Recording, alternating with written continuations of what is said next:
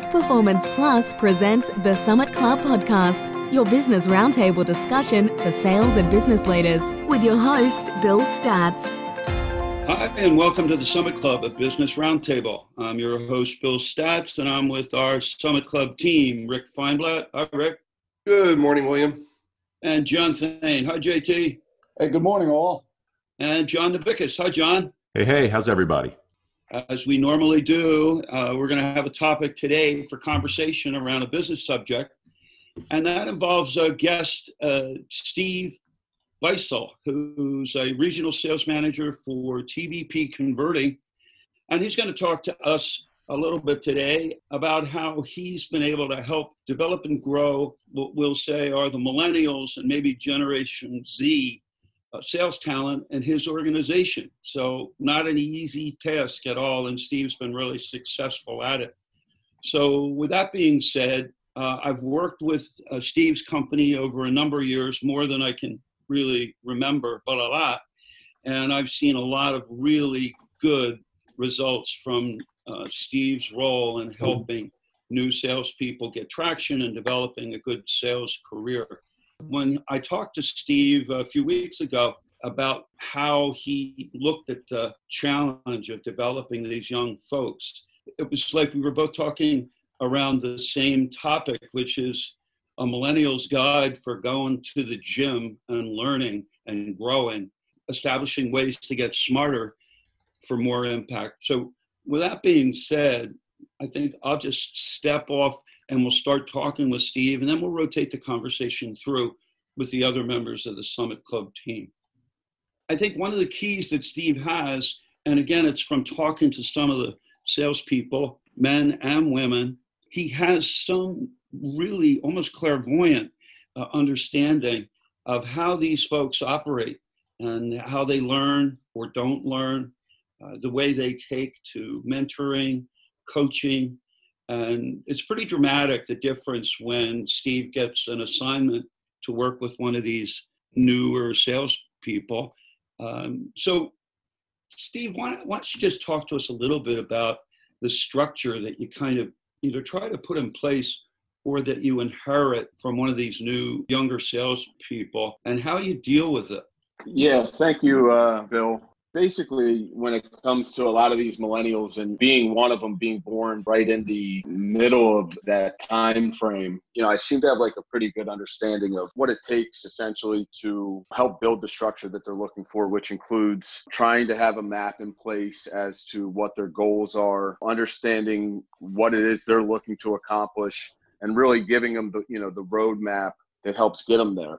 I think a big portion of it is you need to give them feedback along the way and let them know what the time frame is for their task too. A lot of people i feel like especially with the younger generation coming into the workforce you know they're not taught in college essentially what it's like to be a business professional. So i think it's really important especially in the early goings that you kind of set structure for them and help them take those first steps. Obviously the first step often is the hardest so i think it's really important to try to understand how to give them that uh, that structure that'll make them successful do you find that whether it's a guy like we'll just call him Michael P. Do, do you find that they don't have the cattle chutes or the or the guardrails or whatever? I mean, when you sit down with them, obviously it's you've already had an awareness of them, you know who they are in the organization, but what, what's the first thing you kind of are looking to define or that you're aware of when when you got to start putting this program together to help them?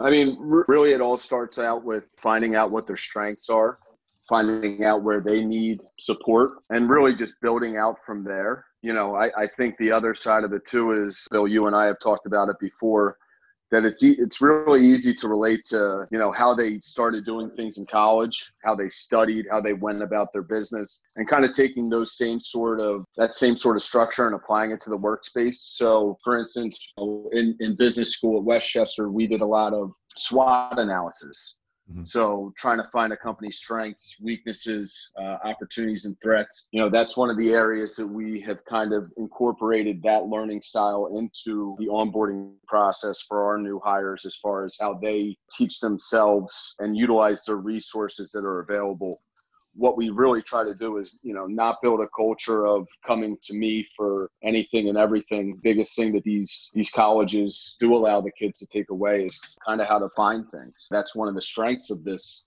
millennial gen z demographic is you know they're very good. They grew up on computers. So kind of giving them a structure of what we're looking for and then letting them loose has been really successful.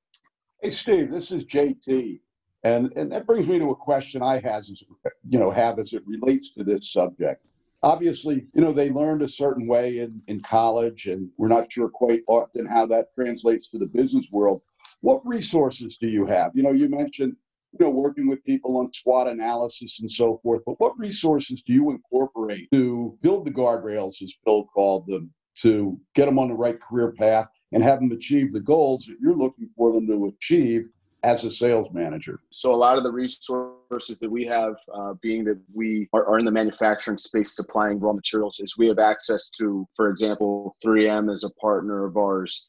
We have access to their full uh, website worth of um, resources. So on there, there'd be things like videos, uh, different types of content. Uh, we also utilize things like YouTube, a lot of the different types of platforms, if you will, that kind of relate to the younger people. A lot of people and they, they seem to learn a lot better by seeing things.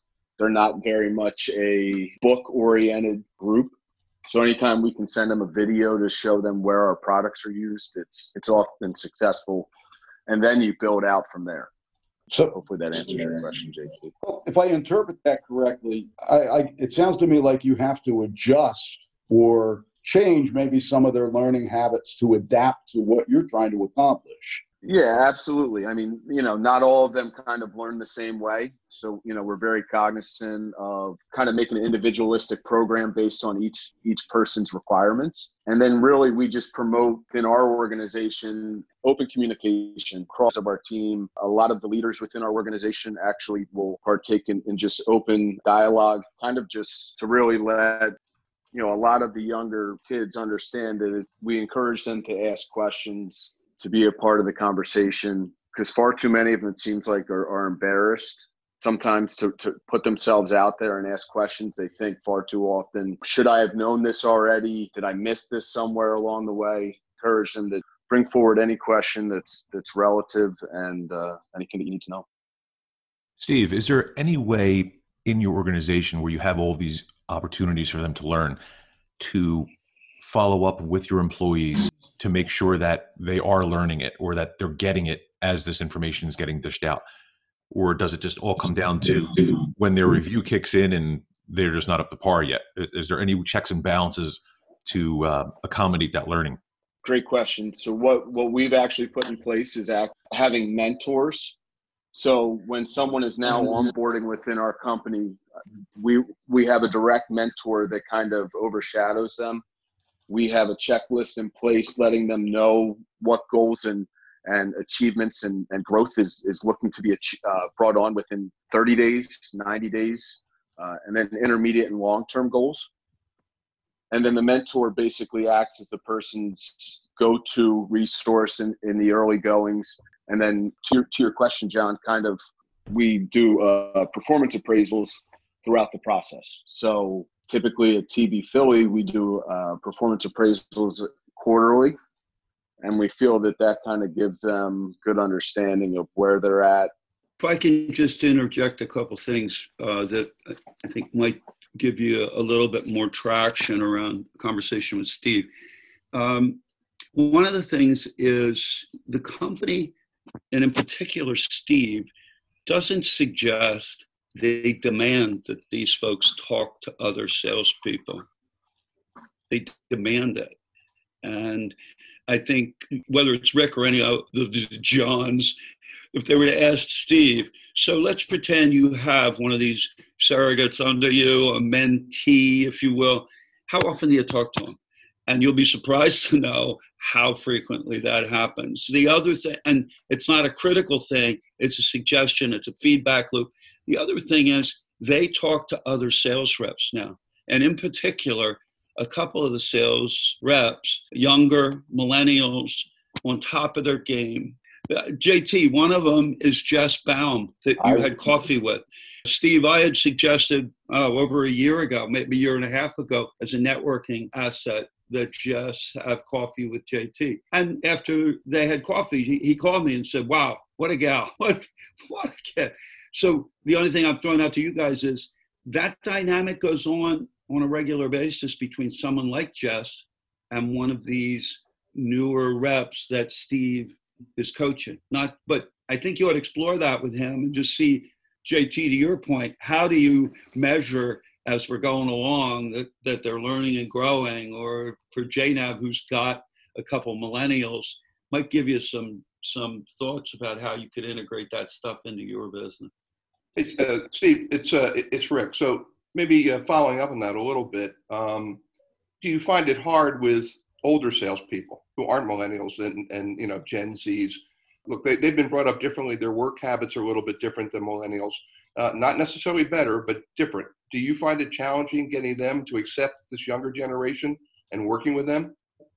Uh, at least within our organization, we are a very young group. So me at 33, kind of right in, in, the middle of the pack, and then we have a couple of teammates that are on the older scale of things. But they they've actually been very welcoming. And I think the integration of the old style, if you will, and the new style of things can really be be good and instrumental. So a lot of the, the new platform is all electronic. It's all putting all of your notes and all of your daily tasks in through a calendar. I'm still old school, you know, old school to some end. Bill knows I still maintain a, a day timer. And this is hmm. something that Franklin Covey day timer, and this is something that, you know, was kind of ingrained in me. And I still believe heavily in writing things down just having a daily task list of the things that I want to do and kind of how I prioritize things. And then, you know, a lot of our older team and even our younger team do incorporate this as well. To your question, kind of having that that integration of, of the old school habits then built into technology later down the road can really make you a better, well-rounded person, Rick. So Steve, I have a question for you. When you have recruits that are fresh out of college or maybe one or two years out of college and then they're coming over to you. How do you start to groom them from the this is not college anymore mentality we're in the real world how do you get them to become more professional in the grand scheme of things of you're not talking to a professor anymore that's 10 years older than you you're talking to a client now. It's a different set of rules. How do you prime them for that so for within our organization you know part of it goes back to that mentorship and the early goings having them sit with someone that's done it showing them the road path showing them kind of how to carry themselves. I'm a, I'm a big believer in that kind of when you step inside those lines that everybody's watching. Just really try to explain to them that especially in the early goings of your career if you can make the right steps in those early years so you can really take big strides. So some of the things we do is we have them continue their reading, continue their learning uh, outside of work uh, through books, podcasts, connecting with people. So finding different ways to um, work on their craft when they're not actually at work. One of the other things, JNAV, that Steve could talk about is they do a lot of ride with, not just the, the VP of sales, Sean, but Steve and other reps they've really embraced the idea of joint sales calls between a Jess Baum going out with a newer rep. And so, you know, it's it's more like that modeling of uh, behavior and mentoring. The first step is show people what the appropriate thing is. The way you do that was is you take them with you, or you go with them and you show them. And then the second part is coaching, and Steve's really good at that. And then the third part is requiring. And Steve and I have both been in situations with people that you got to do it this way, and they can't do it this way. So it's time to move on. To me, it all comes down to three things, and why Steve is so effective at this discipline, respect, and trust. He is incredibly uh, forceful about disciplining these folks to the point where a new sales rep who goes to Texas and rides with a newer, a new sales rep, but more tenure than him, comes back with a copy of his notes that came from Steve saying, if you want to do your best work, this is the stuff you got to do every day. and so this new guy is going, wow. And for me, it's like, well, has Steve shown his daily work plan? And it's crickets. Or has Donnie showed you his daily work plan? And that's the culture that these guys now play in. And Steve orchestrates that process.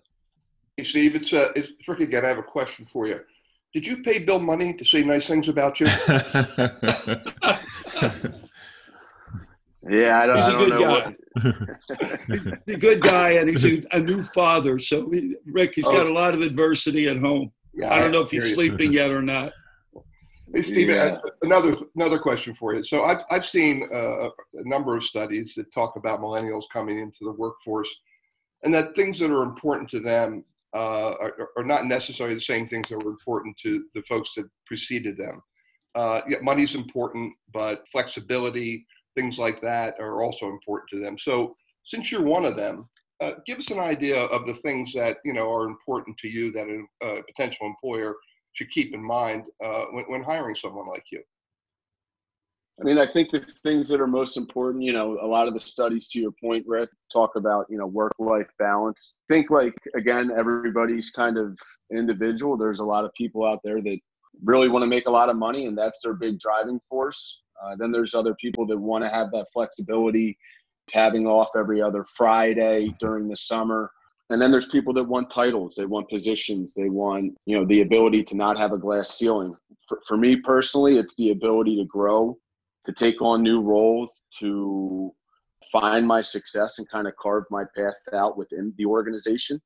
Um, and I'm fortunate, you know, at TBP, I've had the opportunity to do that. The, the compensation is, is great, but it's the ability to really find my own way, do things that are of interest to me, that kind of afford me personally the ability to do the things that I want to outside of the workplace.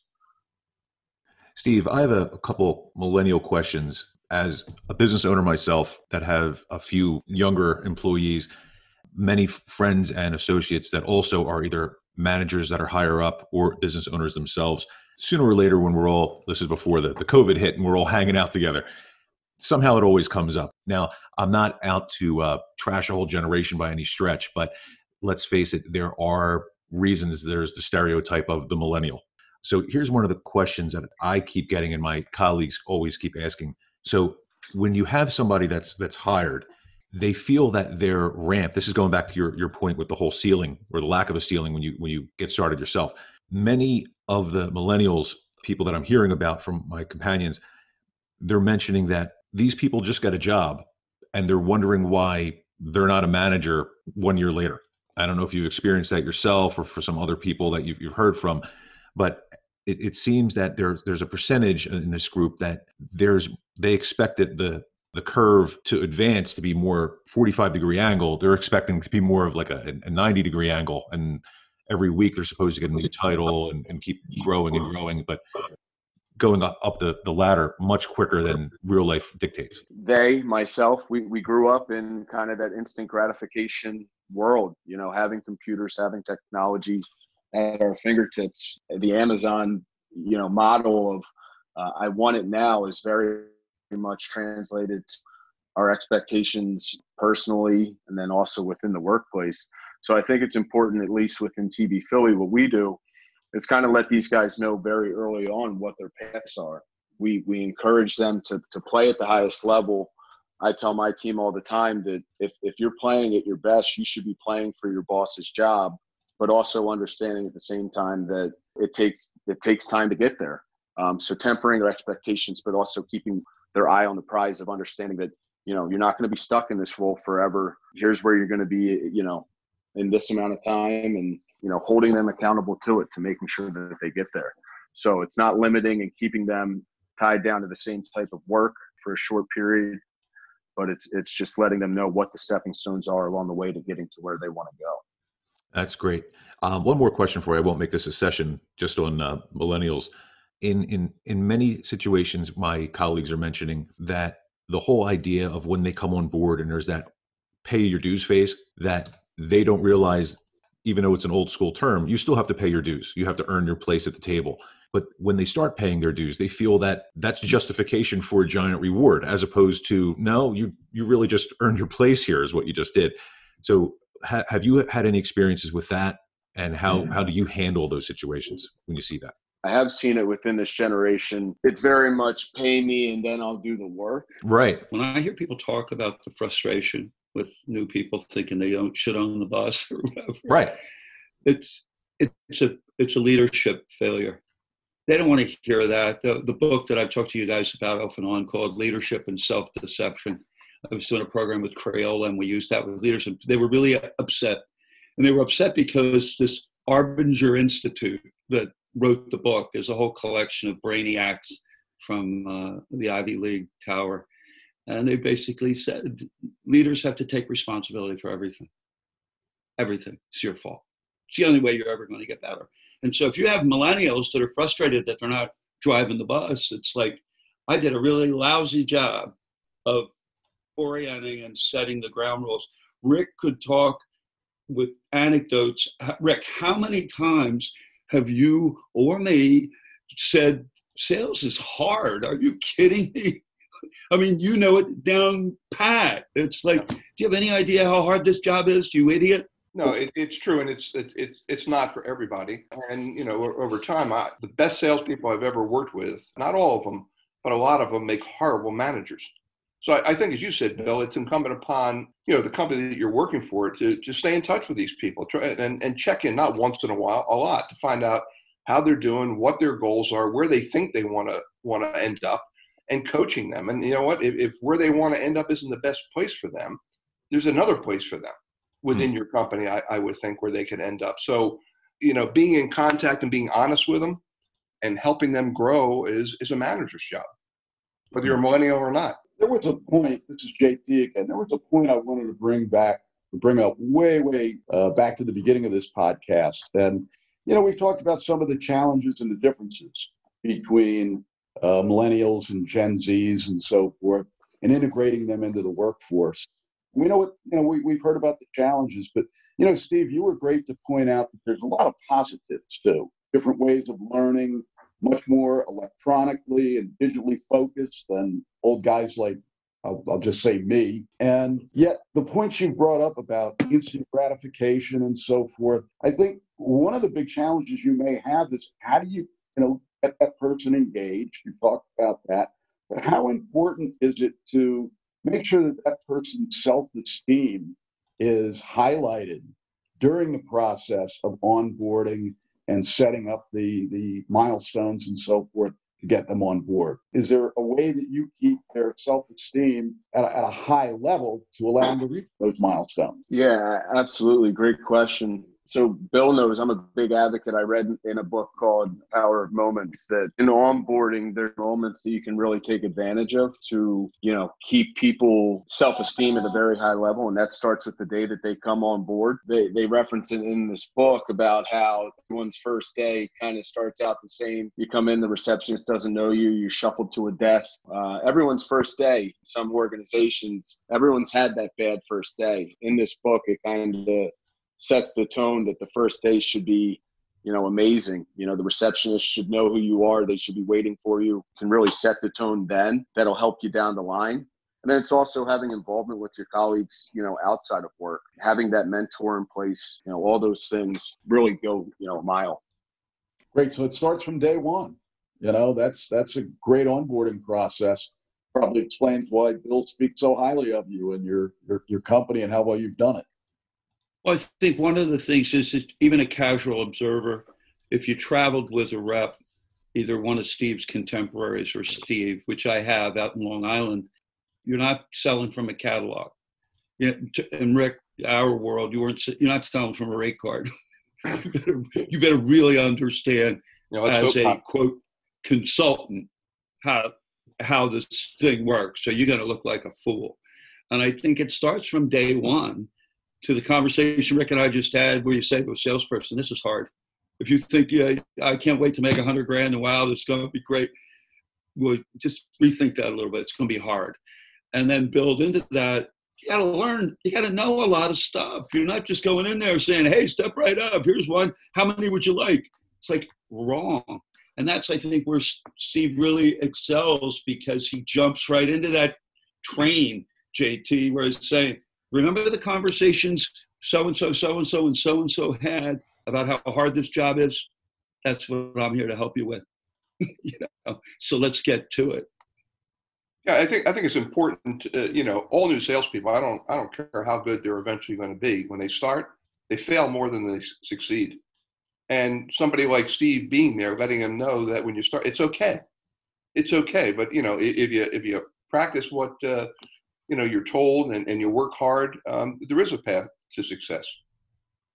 Hey, Steve, just spend a moment. Tell them about Kirsten a little bit. I mean, because she's another another uh, really success story of yours. Right. So Kirsten was the girl that came on, uh, started working with us about two years ago. She was an engineering grad from uh, I think Temple, but the right. girl came in. You know, she she came in and uh, she was a hard worker right out of the gates, and, and she wanted to do all the right things. So we kind of just set her on the right path. To Bill's point earlier about disciplines, you know, randomly I told her in the car one day, I said, Kirsten, you'll be successful in this company if you try three, if you do three things. If you care, you try, and you're organized. And from that point on, you know, it stuck with her. It was kind of just a, a, weird little thing I, I said in, in passing. And then that kind of became our, our thing. And it's something that I've since taken to subsequent reps, just those three little disciplines of trying to keep, you know, some structure, some high level structure, um, in the back of your mind. And and really the success with her uh, she already was organized and uh, she did you know she did care. So it was really the trying part. She was willing to put the time and efforts in after hours all i had to do was just kind of show her where all the gold was buried and point her in the right direction she's worked for it ever since she's one of it's funny too jt you'll you'll like the story from the standpoint of you're a retail guy imagine if you're interviewing someone and you say to them, So tell me what you're doing. Well, uh, my mom owns this company and we do perfume and whatever sales in Macy's or Nordstrom or whatever. And it's like, You do what? She said, Yeah, we're the ones that have the samples and stuff. And I said, This is a no brainer. Can you imagine shaking hands with strangers all day trying to get them to spend a lot of money on perfume? It's like, home run. All we got to do now is to take the perfume away and give her double sided tape and whatever. She has no fear, no fear at all. I could, well, talk about you know starting on second base. That's a great beginning. But I have to tell you, Steve, I love care, try, organize. That is a great takeaway from our discussion today. You know, for Steve as a coach, let me just think about it. it. It could be basketball, it could be baseball, it could be anything. But if you say to somebody that's willing to learn, here are the three things that I want you to focus on. I want you to care about what you're doing and who you're doing it to. I want you to try. You know, it's it, you you got to get stuff done by taking action, and you got to stay organized. you can't be uh, your car can't look like a pigeon cage. You gotta yeah whether you gotta write it down whatever.